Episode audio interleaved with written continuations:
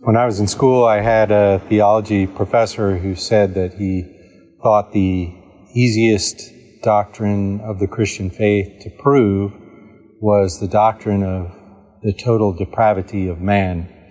Another way you could say that is uh, just look around. The world is a fallen place full of broken, sinful people and, you know, in times like the last year, uh, I suppose it's been even easier than usual to show that to be the case. We're dealing with a brand new disease, and we're not always able to deal with it effectively. It takes a lot of effort, and people do things wrong and make mistakes and do things wrong even on purpose. And our motives are question and everything seems a little haywire. And you know, above all, I suppose, in uh, dealing with this uh, pandemic, we are all confronted by the reality of death. And uh, uh so it doesn't seem too hard to show these days that the world is a broken place. But we are the people who know God. We are the people who are born again in Christ, are raised with Christ, seated with Christ, to rule with Christ. We are the people who anticipate uh, the resurrection from the dead and the resolution of all of this trouble and disease. What does the Bible tell us about how to deal with the world in which we live? When, when the world goes bad, what, what what's what should we do? So this morning I wanted to take a bit of a departure from our study through the book of John and, and uh, just consider that question: How do we handle the troubles of this world as a Christian? And I suppose there's no more famous passage for that issue than the beginning of the book of James, James chapter 1. I'd just like to read uh, James 1, verses 2 through 8. Here's what it says Consider it all joy, my brothers, when you meet trials of various kinds, for you know that the testing of your faith produces steadfastness.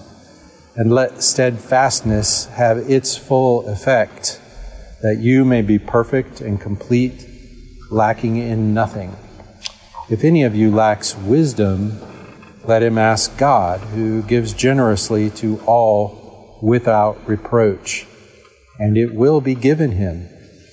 But let him ask in faith with no doubting, for the one who doubts is like a wave of the sea that's driven and tossed by the wind. For that person must not suppose that he will receive anything from the Lord. He's a double minded man, unstable in all his ways. Well, this text says, how we should respond when we encounter all kinds of trouble. Various troubles, trials, difficulties. What does that word mean, trial? Well, it's when the broken things of this world hurt you. When the broken things of this world hurt you, you know, the world is broken. Uh, it's full of disease and natural disaster here in the Caribbean. there's an island uh, that's enduring a very difficult time uh, because of a volcanic eruption on St. Vincent. Uh, the world is full of troubles, interpersonal, like uh, at work. Uh, you have trouble getting everything done you need to get done, and Scripture says uh, that God told Adam and Eve in, when He cast them out of the garden that you'll have trouble getting your living from the earth. We have troubles at work, we have to work. Sometimes we have to do hard and difficult things just to survive. We have troubles with people. People don't do what I need them to do. and they don't think right. And they behave badly or foolishly.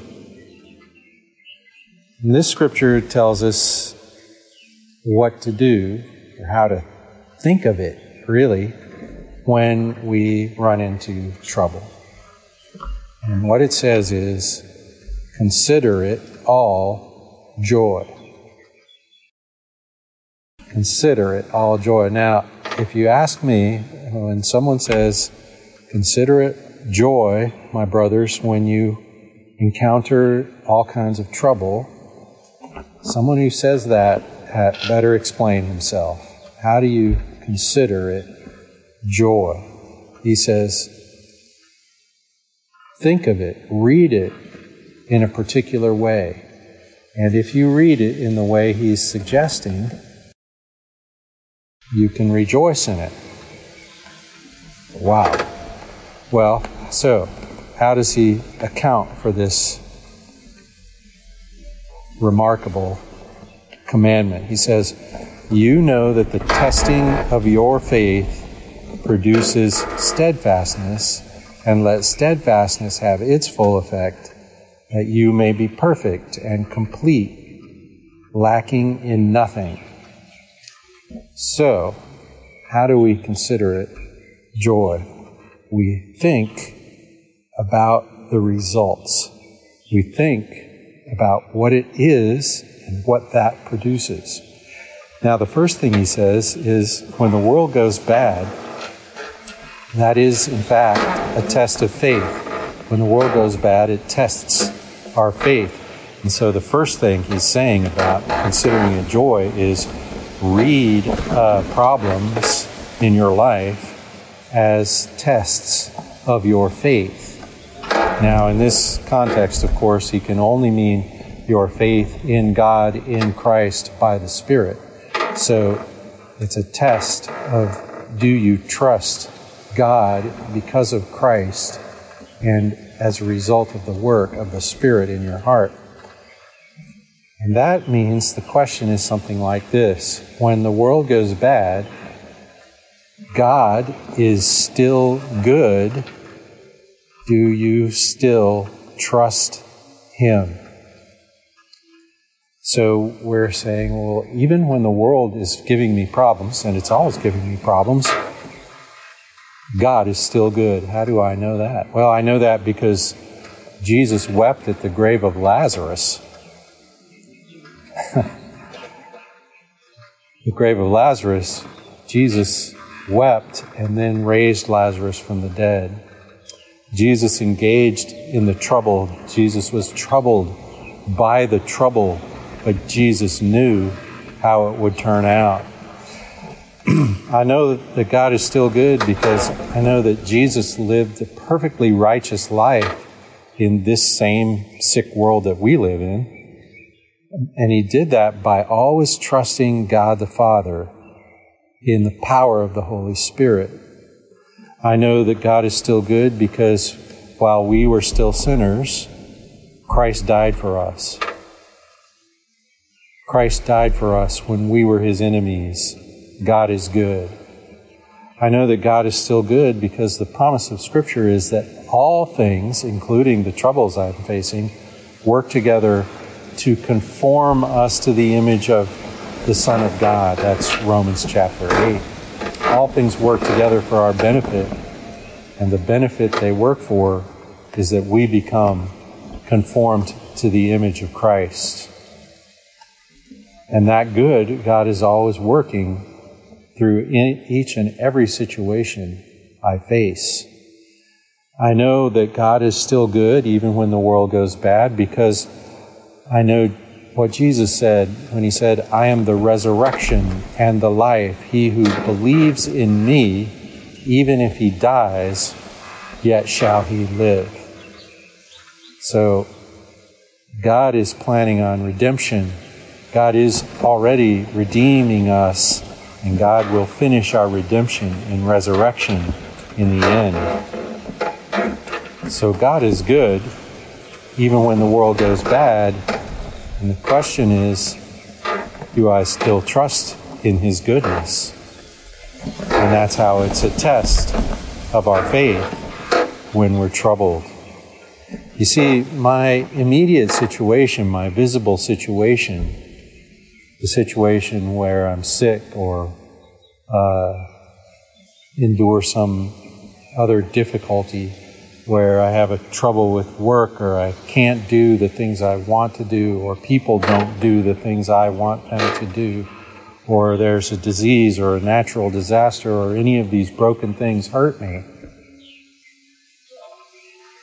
That situation is not my ultimate situation. My ultimate situation is the less visible situation that ends in the resurrection.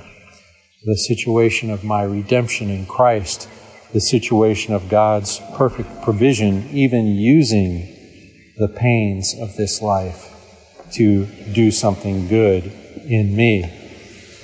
And so, whenever the world goes bad, God is still good. And it turns out that this testing through the world's difficulties, through our trials and troubles, what James says here is the testing of your faith produces steadfastness. You might say, steadfastness of what? and I think you'd have to say, steadfast faith. Faith is strengthened by testing. When I endure a difficulty and I continue to believe in God's goodness because of Christ and by the power of the Spirit, my faith is strengthened and becomes sturdier and more steadfast, more solid, more persistent. I develop the sort of faith that sticks, that waits out hard times, and that trusts in the promise of God and the promises of God's Word. So, when we say the testing of our faith produces steadfastness, we're talking about a steadfast faith that sees through my immediate situation, the, the, the trouble, the test, and pays attention to my ultimate situation, my redemption in Christ. That steadfast faith is the faith that sees through the trouble to the ultimate outcome, that continues to trust in God's goodness. It's the faith that says, Christ is enough. On Christ, the solid rock I stand, all other ground is sinking sand.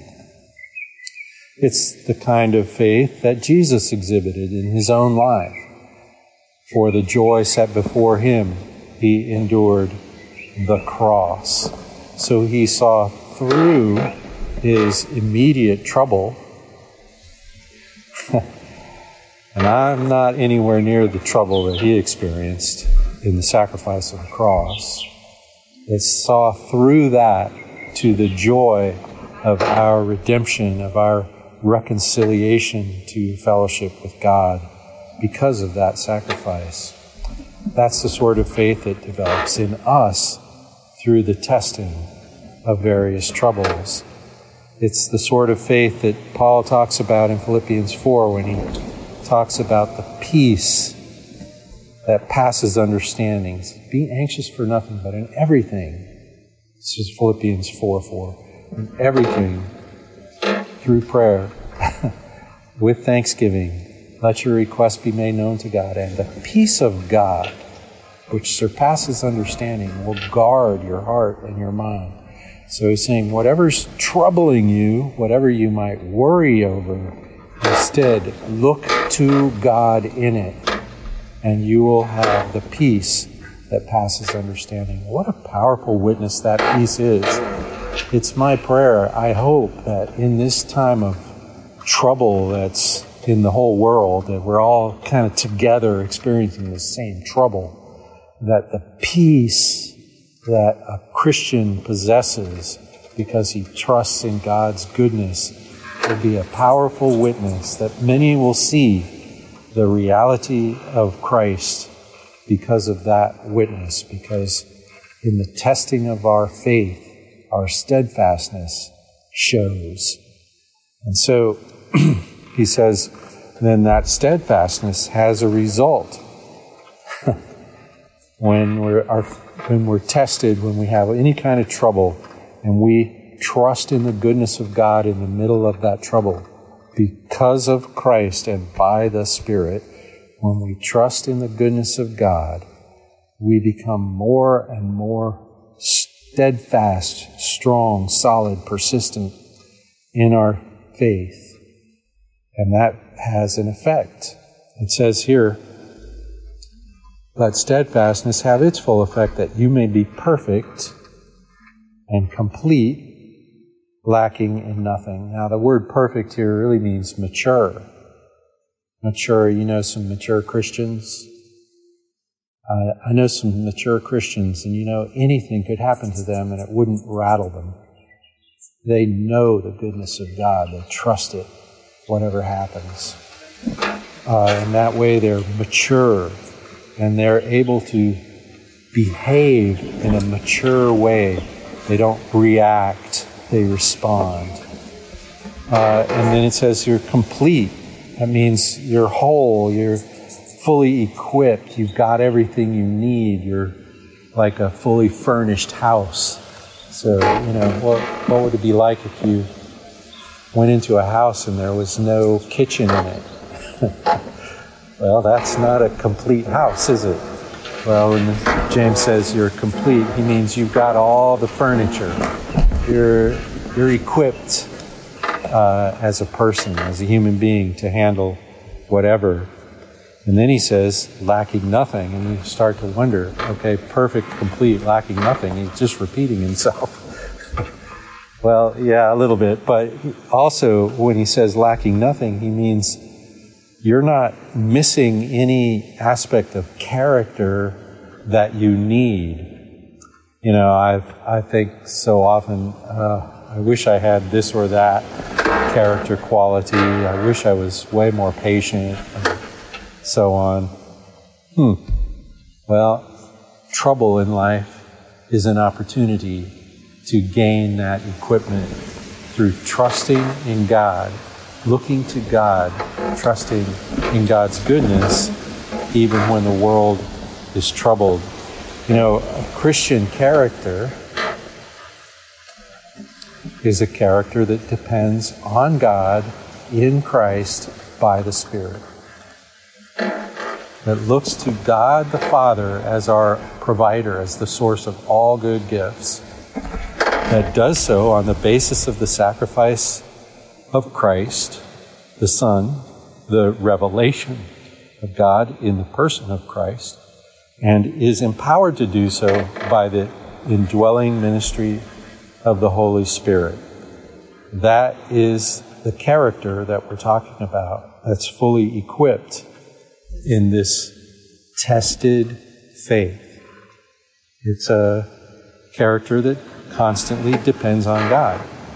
So, tested faith is faith that is stronger faith.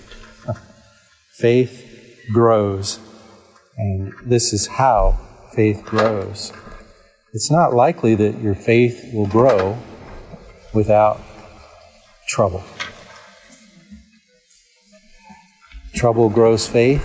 And so Paul, oh, so James, I'm sorry, here says, rejoice.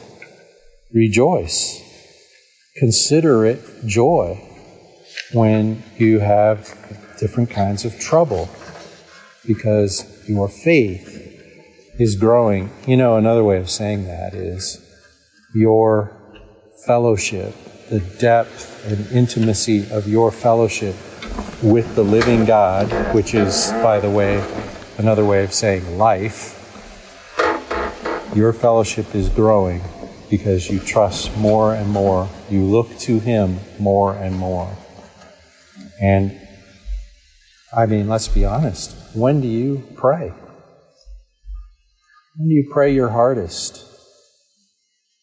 Well, when something difficult happens and you look to God and you trust in His goodness and you say, Lord, help me, then you grow in fellowship with God. Now, he goes on, of course, he says, if any of you lacks wisdom, here's something I've noticed during the COVID crisis the whole world lacks wisdom. We don't know what to do. it takes us a lot of hard work and effort and science and struggle and politics to try to figure out what's the right way to go here. How do we do this, that, or the other thing? Even, you know, when our smart people figure it out, and a lot of us still aren't convinced, and we argue and fuss, and wow, there's a lack of wisdom in the world, isn't there? Well, what if you lack wisdom? You know, even in our own individual personal struggles, this is the problem, isn't it? Like, I think, oh, I don't know what to do. I don't know how to respond. I don't have the wisdom that I need. Well, James says, well, it's simple. He says, if any of you lacks wisdom, let him ask God. ask God. Ask God. You know, when I lack wisdom, it takes me a while. I really do lack wisdom. It takes me a while to figure out to just simply pray and say, God, give me the wisdom that I need. Give me the wisdom that I need. I always want to figure it out for myself. I don't know about you. Maybe you're a better prayer than me. If any of you lacks wisdom, he says, let him ask God. God, help me. I don't know what to do. That's the prayer we're talking about. Lord, help me. I don't know what to do. I don't know how to respond. I don't know how to talk to this person. I don't know how to feel about this illness or that political situation or that trouble at work or school. Ask God. now, then he tells us something about God. He says, Ask God who gives generously to all without reproach, and it will be given. You know what James is saying here is when we pray for wisdom, God's answer is yes. It turns out God loves to give out wisdom. You remember Solomon, right? God said to Solomon, uh, Tell me what you want. Ask me for anything now that you're king. Ask me for anything. And Solomon says, Well, what I really need is wisdom. And God rewards Solomon for being wise enough to ask for wisdom. Are you wise enough to ask for wisdom? God loves to give wisdom. God is generous with wisdom. It says here, He gives generously. So if I ask for wisdom, He's going to give more wisdom than I think I need. And then he says, without reproach. Oh my goodness, that means no questions asked. God doesn't say, well, what are you going to do with my wisdom if I give it to you? Or, well, I don't know if I can trust you with my wisdom. No, he just gives it.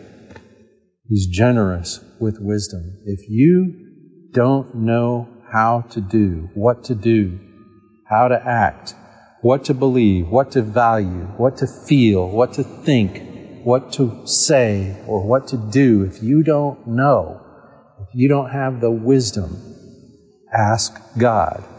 God loves to give out wisdom.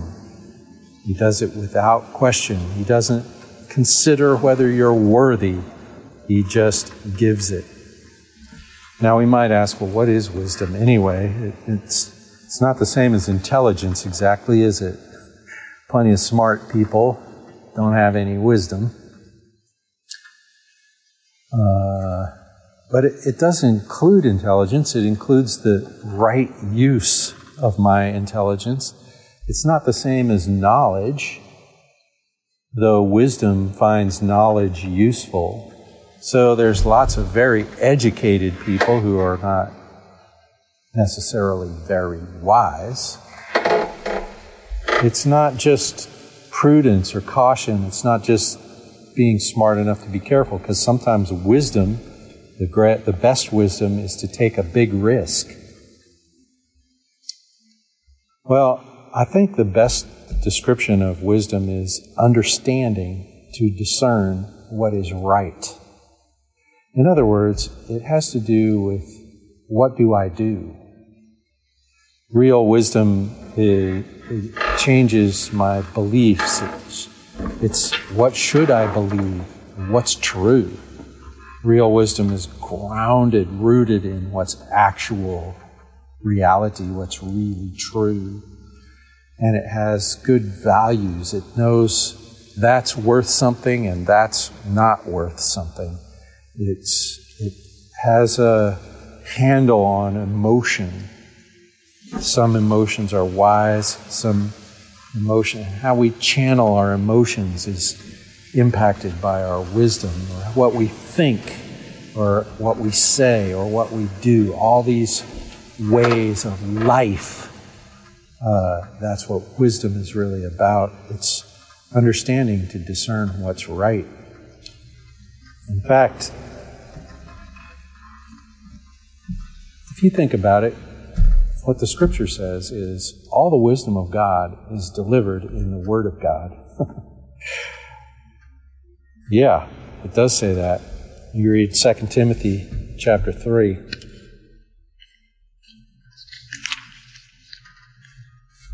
Let me just read this 2 Timothy 3. start with verse 14. As for you, continue in what you have learned and firmly believed knowing from whom you have learned it, and how from childhood you have been acquainted with the sacred writings, the scriptures, which are able to make you wise for salvation through faith in Christ Jesus. All scripture is breathed out by God and profitable for teaching, for reproof, for correction, and for training in righteousness. Now, that string of things the Scripture is profitable for could be called a summation of wisdom. And then he says this that the man of God may be complete. Same word that James used complete, equipped for every good work. So, if you wanted to know what's the source of wisdom in the world today, I think you could say that in the scriptures, you have sufficient wisdom for any challenge. That all the wisdom of God that we need has already been delivered in his revelation of himself in the person of Christ and in the scriptures. Now, all of that is activated by the ministry of the Spirit in the heart of a person. So what really turns the written word of God into the wisdom of life is the ministry of the Spirit in my heart. So when James says God gives wisdom generously, I think we could also say God gives wisdom generously in advance, like He's already provided it. And the question is not whether He will provide it or not. The question is whether I will recognize it and trust it and follow it. Uh, and of course, if I trust it, I will follow it. Will I trust what God tells me? So again, this is a challenge of faith, of the steadfastness of faith. Do I believe in the goodness of God's wisdom? So James comes back then to the first thing about wisdom. he says, but let him ask in faith no doubting. The one who doubts is like a wave of the sea driven and tossed by the wind. That person shouldn't suppose he'll receive anything from the Lord. He's double minded, unstable in all his ways. So, ask in faith. And really, that just means do I see God as the source of wisdom? In Proverbs 3, you know that famous text, Proverbs 3, 5, and 6. Uh, Trust in the Lord with all your heart. Lean not on your own understanding. in all your ways, acknowledge Him, and He will direct your steps. Trust in the Lord. Trust in the Lord. Ask in faith, and He will answer. Uh, you could read it uh, in Job 28 28 or in Proverbs 9 10, and probably a few more times in the book of Proverbs. The fear of the Lord is the beginning of wisdom. To understand who God is, to respect God as God, the source of all things, is also the source of all wisdom. We're asking God for wisdom. We're not asking God for advice for us to weigh by our own judgment. God's wisdom is to be trusted and followed, not weighed against my own understanding. I'm, I'm, when I ask God in faith with not doubt, without doubting, I'm not saying, well, God, tell me what you think. All right, well, I'll give that due consideration. No. Uh, God, give me wisdom. Teach me how to respond rightly, to understand the world rightly, to know the truth, to live from the truth. Uh, so God's wisdom is to be trusted and followed, not weighed. If I give my judgment the final word over what God says, I'm double minded. Right? I'm double minded. I'm thinking, well, it could be this, could be that, could be this, could be that. God, tell me what you think. Okay, I'll weigh that, but ultimately I'll decide. Well, that is the definition of double minded, like a wave of the sea driven and tossed by the wind. We're like, my understanding and my insight about which way to go is all over the place, like a little boat driven around without a sail or a rudder. It just goes where the wind blows or the waves go. It's double minded. It's not trusting if we trust God for our salvation, if we trust Christ for our salvation, then God is Abba, Father, our perfect provider. So we should simply trust Him and follow His guidance. Follow His guidance. You know the famous text in Romans 8, right? Romans 8 28. We know, we know that all things all things work together.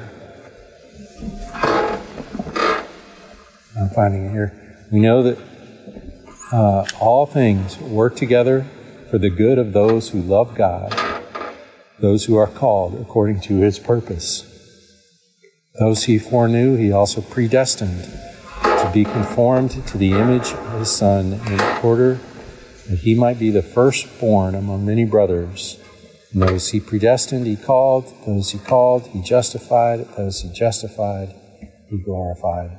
But what can we say to these things? If God's for us, who can be against us? we should simply trust him and follow his guidance. He is working these things out. Uh, again, we're coming to this idea of looking through the pain and the trouble in my immediate situation, to see beyond that to what is it God is doing. In Romans, Paul goes on to say, uh, Who shall separate us from the love of God? Shall tribulation, that's our word, that's the same word, trials, James, tribulation, distress, persecution, famine, nakedness, or danger, or sword?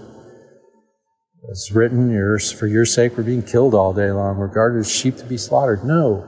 In all these things we are more than conquerors through him who loved us. I am sure that neither death, nor life, nor angels, nor rulers, things present, things to come, powers, height, depth, anything else in all creation, none of it will be able to separate us from the love of God in Christ Jesus our Lord.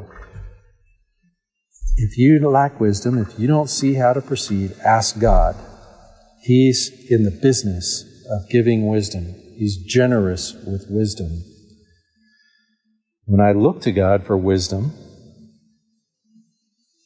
I'm exercising wisdom. When I look to God for wisdom, I'm exercising wisdom, the very wisdom I'm asking. If my care and well being can be trusted to God in Christ by the Spirit, then I can act according to God's word with boldness and courage. That is wisdom. That is wisdom. if I find myself safe, secure in fellowship with God in Christ by the Spirit, I, I ask the Lord which way, that way. I can proceed that way with courage, with boldness, with assurance and confidence because I'm safe in Christ. Even when I'm mistaken, I'm safe in Christ. So that is wise. Other things uh, tend to become clear when I'm living by faith. Uh, so, which which way I go on this or that decision uh, is likely to be much more clear if I'm walking, looking to God for the wisdom that I need. If I'm trusting God in Christ by the Spirit, if I'm resting in the assurance of my salvation and my ultimate resurrection in Christ, things tend to get clear. Also, things get put in proper perspective. I start to realize that uh, whether this software does the thing I needed to do today is uh, really kind of a trivial matter. Seemed important to me when I got troubled by it, but in the light of my salvation, it's really not a very big deal. Uh, so things tend to become clear and things tend to become properly trivialized compared to our resurrection in our union with Christ. So, how do we live life in a difficult time like the one we're in? How can we live with the confidence that Christ provides, uh, with the assurance, with the boldness, with the courage that is so needed in the times in which we live, which we need to demonstrate to the people around us so that they will see the goodness of the love of God in Christ. How do we live that way? Well, these, these three things remember, remember, and trust in God's goodness. remember, God is good all the time. Trust in God's goodness. God's goodness is proven in the life, death, resurrection, ascension, promised return of Jesus Christ. Remember, God is good. God is watching after you, taking care of you, assuring you of your permanent, eternal place in all things in fellowship with Him. You are safe, safe, safe. Remember the goodness of God. Then look to God for clear direction. Pray. I, when you don't know what to do or what to think or how to behave, ask God. God loves giving out wisdom. So, first, remember and trust in God's goodness. Second, ask for God's direction. And third, do what you see to be right. That's wise. A wise person has the maturity to do what they see to be right. Now, you could be mistaken but do what you see to be right. Trust in God. God is perfectly capable of correcting you if you need it. Trust Him and do what you know to be right.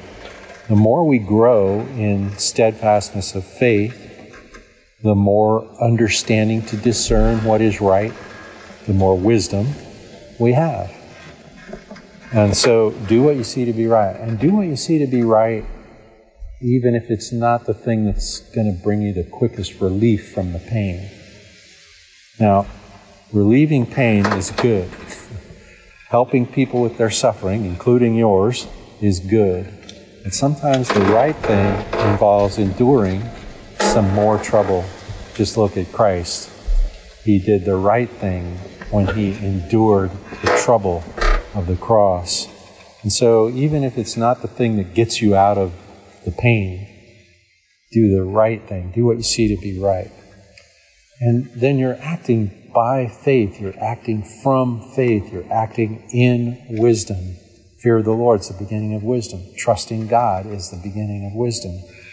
So, those three things remember and trust God's goodness.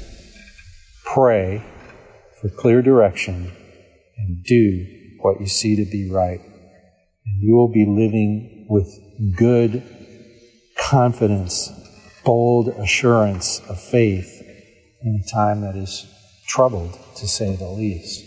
What a testimony that will be if those of us who know Christ can walk in His wisdom, can count it joy when we encounter trouble, who encounter trouble and say, Oh, good. This means my fellowship with God will grow even deeper. When I was uh, uh, in my late teens, just starting college, my mother had a bout with cancer. And she received treatment, and the treatment was effective. But this was in, you know, the early 1980s. Cancer treatment was nothing like it is today. So it was far from a foregone conclusion that this would have a positive outcome. And the treatment itself was uh, extremely difficult. My mom would tell you she wouldn't wish that on anyone. And she would go on to say, there was not a time in her life where her relationship and fellowship with God grew more than it did during that challenging time. Uh, consider it joy when you fall into various trials because God is at work and He will produce a steadfastness, a faith, a depth of fellowship with Him that uh, could not have been possible otherwise. Consider it all joy, my brothers, when you fall into various troubles. Father, we give you thanks. It is all we can do. You are so good to us in every way at all times. Father, we pray for the wisdom that we need to live in this time of trouble.